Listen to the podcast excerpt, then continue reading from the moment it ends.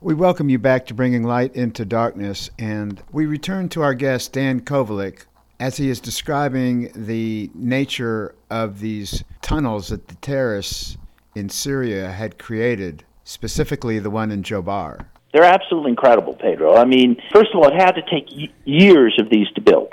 Yeah, tell us a little they, bit about that. Where, where do they get the technologies to even do that? Is that some from foreign Oh, absolutely. They, they, yeah. they, were being trained uh, probably by combination of you know people from Saudi Arabia, the UAE, from all over the world.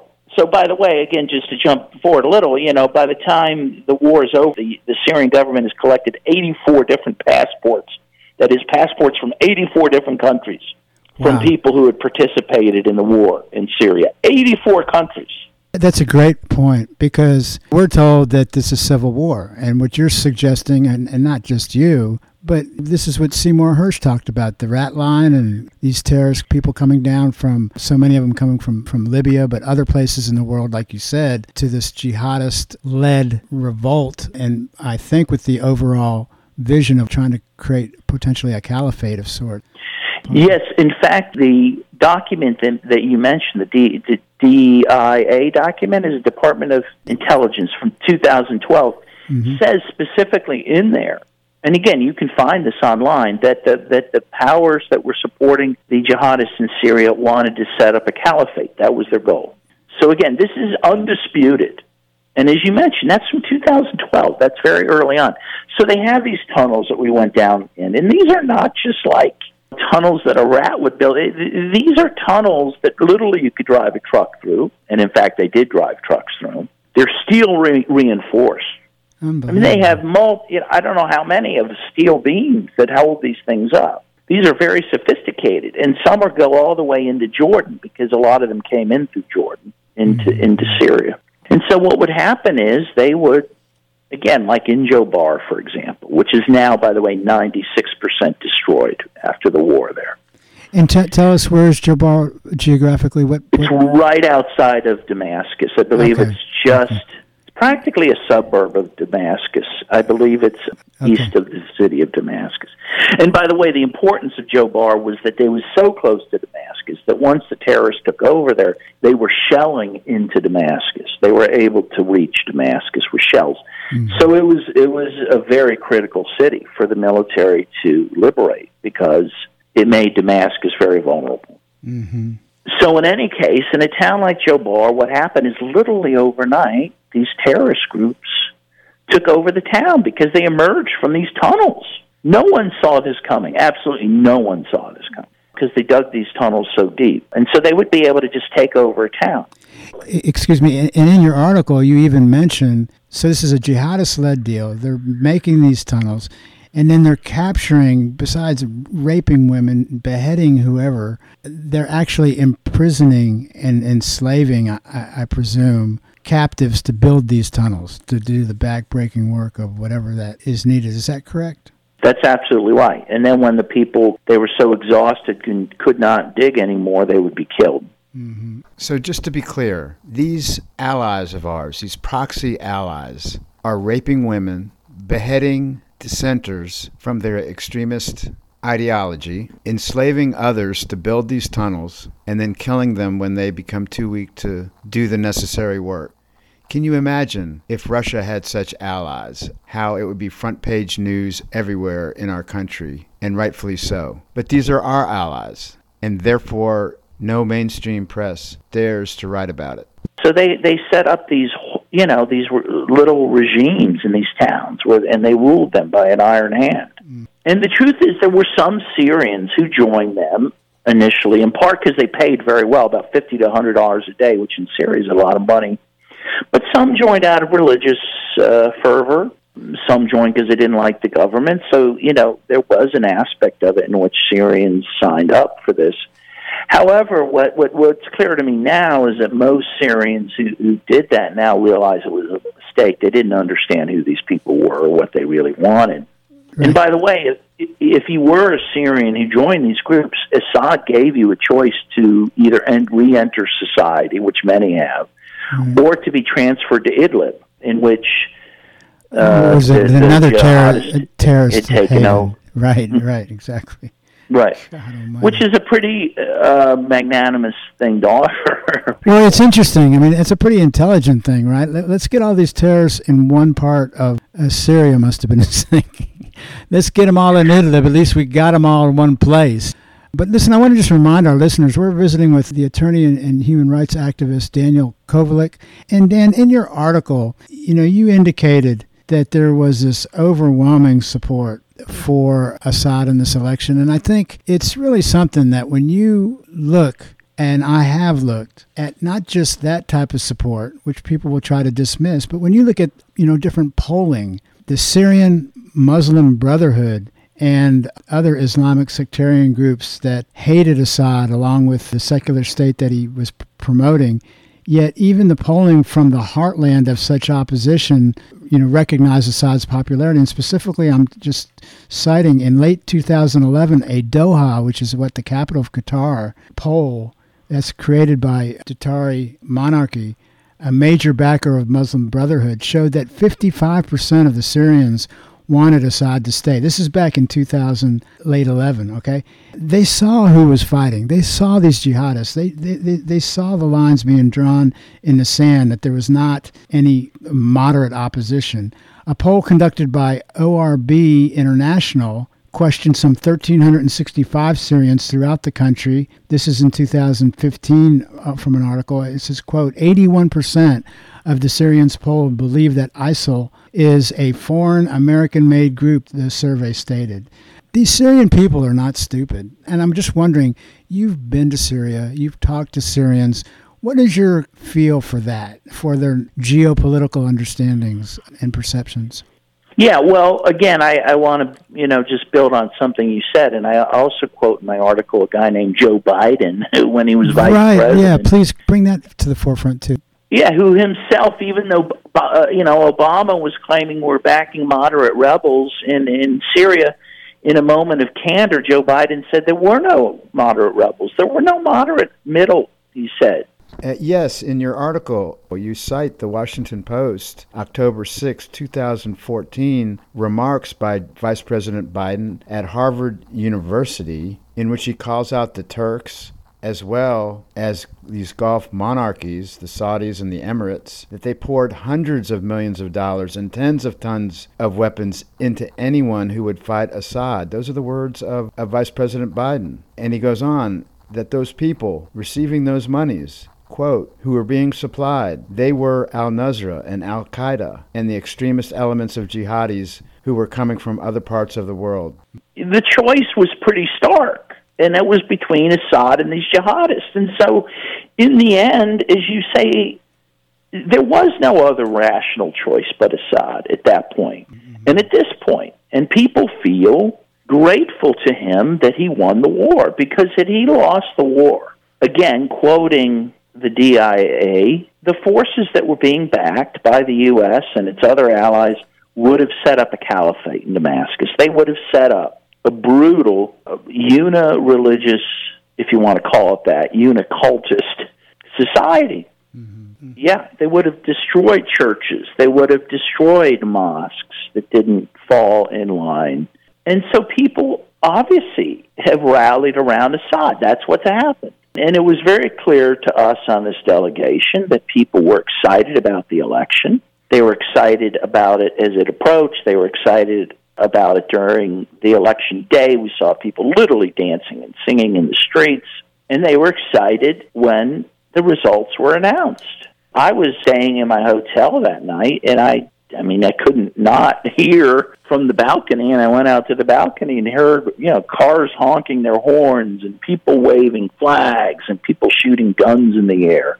People were happy. And again, whatever they felt about Assad, and frankly, a lot of people expressed a sincere warmth for him, but even people who might not have that feeling for him clearly felt a sense of relief that this war is over. At least that's the perception, though I want to caution that it's not clear to me that war's over because one third of Syria is still being occupied by Turkey and the United States. You know, one third of the country, and, and, and it's the most oil rich part and the U.S. has been stealing oil. Again, Trump admitted this in a moment, you know, when he was candid. And Assad said he was the greatest U.S. president for being honest, at least, you know, that, that they weren't here for human rights, but they were in Syria for the oil. And so, as long as a third of the country's occupied, and within that one third, you know, you still have these terrorists running around that are being supported and transported by the U.S. and Israel and others. There's still a threat that the, you know the war could start up again. I, I, I don't think it could become what it was because I don't think that there would be any oxygen for it. And of course, all the tunnels have been secured, and I, I think they couldn't pull off what they did in 2011 and 2012 again. But it's not over. It's not hmm. over also because of the sanctions. Because in addition to controlling a one third of their oil rich land, there's sanctions that are preventing Syria from rebuilding. And it's not that they just are controlling one third of their land, Dan, as you know. This, this is an illegal occupation. You know, Assad and their government never invited the United States or Turkey into their country in any form or fashion. It's an absolute illegal occupation, whereas Russia was invited, and I think strikingly, the United States began its air campaign against ISIS in what, 2014? For a full year, they failed to dislodge the jihadists, okay, in any substantial way. In 2015, who shows up from the invite from the Assad government but the Russian Air Force? And within a year, uh, or less than a year, within six to eight months, they are devastating these jihadist strongholds. If we wanted to get rid of these jihadists, we have the most dynamic air force in the history of the world. Again, it just ties back into what you said to start this show off, I think, is that we are intimately in bed with these jihadists. They are serving our foreign policy interests. Therefore, why would we want to wipe them out? But as soon as Russia shows up, I mean, correct me if I'm wrong, the, the amount of damage that Russia did in a short period of time was overwhelming compared to the U.S. did in the year preceding the Russian arrival. Yeah, it was Russia and Iran. And remember, right. you know, led by General Soleimani, who Trump ends up killing. Right. Who really got rid of ISIS in both mm-hmm. Syria and Iraq. Right. And by the way, General Soleimani continues to be an icon in the region. When I was in Beirut, there's a bust to him in the town square. There's all sorts of building uh, billboards with his face on it. Interesting. How about in Syria? Did you see any? Oh yeah, b- billboards with him. Yeah, I mean he's mm-hmm. he's like a saint in that region. And it's interesting, you know. Can we just go down the line? Is it, is it a coincidence that all the great enemies of Al Qaeda and ISIS have been killed by the United States? Mm-hmm. Gaddafi mm-hmm. was one. Saddam Hussein was one. Right. Soleimani was one. Assad's one. They'd like to get rid of him if they could right? It's, you know what what is more telling than that? And of course, the biggest backer of these jihadists and, and the backer of the people who yeah. flew the planes into the twin towers is Saudi Arabia, and yet they're a big ally in the region. Exactly. You know, so what does that tell you? I mean, it's never been a war against terror; it's been a war of terror that we've been prosecuting. Well, before we let you go, I, want, I had a couple of other questions I wanted you to address, if you don't mind. One of them. Sure. And again, I want to remind folks that we are visiting with the esteemed journalist, author, and attorney, Dan Kovalik. So, one of the questions I had for you, right? So, we hear, and it's true, that some 400 to 500,000 Syrians have died. And of course, under the misperception that all of these deaths have been caused by Assad repressing his own people. But the majority of people, at least I think it's some, what, 150,000 or more, are members loyal to the armed services of Syria that have died, right? And can you kind of break that down? You mentioned Idlib. There were other terrorist strongholds in Syria in which were uh, which were basically just getting terrorized by these jihadist terrorist cells like in Aleppo for some time, right? And then once they got freed out of there, once they got dislodged, you heard all of these stories from civilians that had been terrorized for years within these cities by these very terrorists that didn't get the light of day in any type of news coverage by the West. But can you speak to the breakdown uh, are you aware of that breakdown of the casualties or deaths i should say in syria? Yeah i think at least a third of the people who died were members of the syrian armed forces. Let's remember again, you, when you look at these towns again that I went to, Duma and Jobar, and there are many towns like that where the jihadists took over and they held entire towns hostage is what they did. You can imagine what it would take to liberate those towns, right? It is mm-hmm. not an easy thing to do, no, right? No, not at all. And so you you would have years these these some of these battles would take place for years, house to house battles. Unbelievable. It, to to extract these people from the cities. And yes, it was a brutal war, but it, it was brutal because of what was presented to the Syrian people in the form of these very well armed and well trained jihadists who lived in these tunnels, who could easily retreat into the tunnels. And the battles would go on and on and on. They would tell me in Jobar, for example, there were, and in most of these cities, there were ceasefires at night, so there wasn't battles at night. But by the time the, the, the cocks crowed in the morning, the shelling began again. And so by the time again, Jobar is liberated. 96% of the buildings are uninhabitable.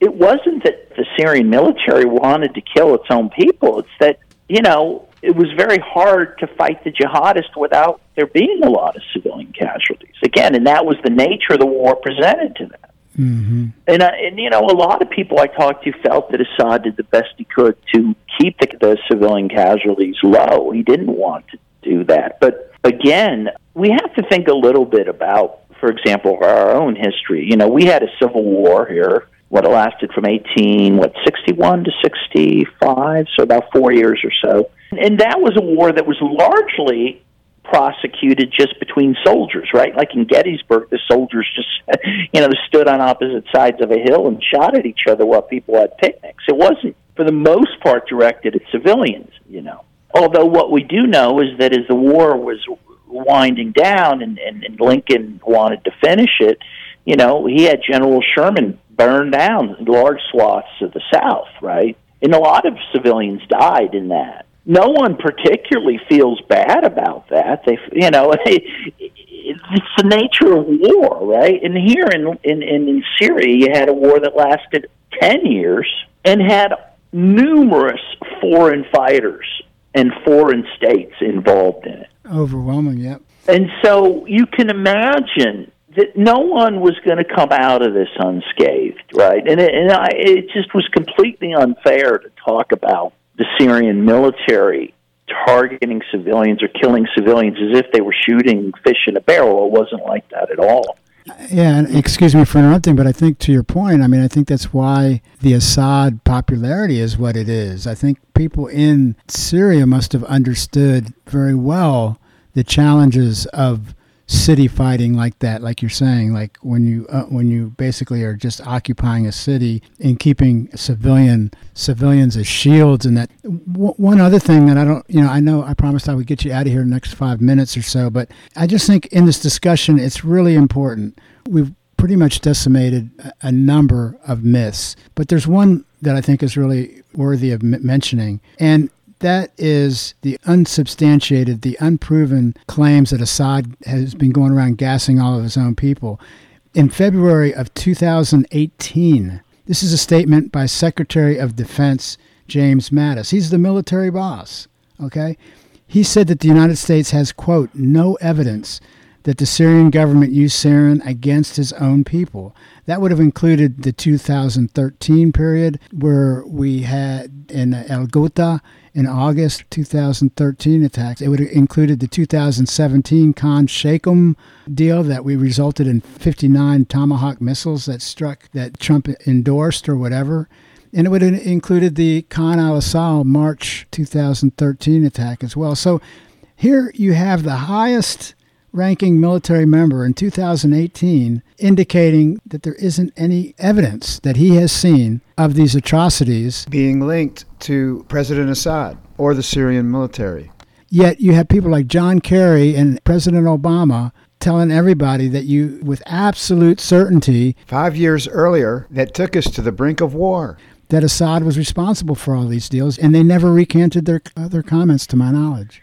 Yeah, well, yeah, and there's a lot to unpack there, but I think very briefly what we have to remember, first of all, is that uh, Vladimir Putin in 2016, in order to prevent the U.S. from attacking, actually worked with Assad to get rid of all the chemical stockpiles they had. In addition, as you know, a lot of these chemical attacks it, it have been debunked, the claims about them. We went to Duma, we visited the field hospital where the terrorists there clearly fabricated a chemical attack there. That chemical attack uh, there have been members of the OPCW staff, the agency that oversees chemical weapons, uh, that have said uh, that that attack never happened. And, and excuse me, real, um, real, quick, in Duma, that was after Mattis's comments, so that's yet another right. gas attack. But go ahead, please. Yeah, and so, uh, but that has got no press, as you mentioned, absolutely no press. Um, they report that a chemical attack happens, and then and have never reported on the very credible claims and evidence that in fact it never did happen. Also, by the way, there is a little bit, you know, pot calling the kettle black here. If people know what happened in Vietnam with the napalming of, of Vietnam by the United States and the use of Agent Orange, and even the U.S.'s continued use of white phosphorus, mm-hmm. depleted uranium in places like Iraq, it's kind of a joke, frankly, that we're pointing the finger at someone for using chemical weapons when the U.S. uses chemical weapons all the time in its, its wars on a much bigger scale than has ever even been claimed in Syria. So yeah, I mean, uh, it's just there's such a lack of of historical analysis, of factual analysis, and frankly, the war barely was covered. I mean, most of the time, I you know when I listen to NPR and they talk about the war in Syria, hmm. is reporting from Beirut. Unbelievable. They're not even yeah. in Lebanon. They're not even there. Right, right.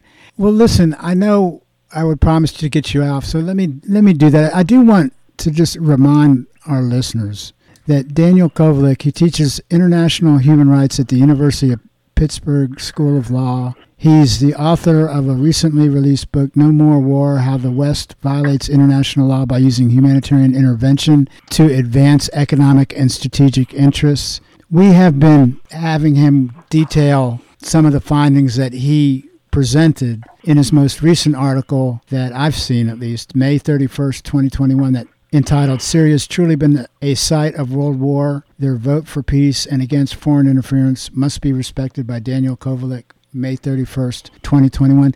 Daniel, if people want to follow your work and get these insights and these documented findings and the sourcing of all of that from reading your, your writings, what would your advice be? How can people access your work? Well, they can follow me on Twitter at Daniel M. Kovalik.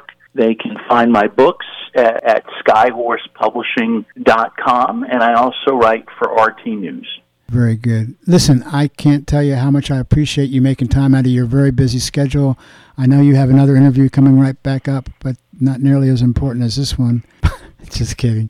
Um, no, it's true. You. It's true. This was great. Thank you. So, thank you so much. We will be wanting to get you back on in the next few weeks or a month to kind of follow and, and continue this discussion. Thank you so much for your time and thank you for bringing light into darkness. Thank you. All right, friend. Coming up next, do not go anywhere unless you're not on koop.org right now. Switch on over to the internet if you're on the FM dial to hear Emo Diaries with Co op's very own Stephanie at the Disco. I can't wait. And we go out as we do every week with Land of Naivety.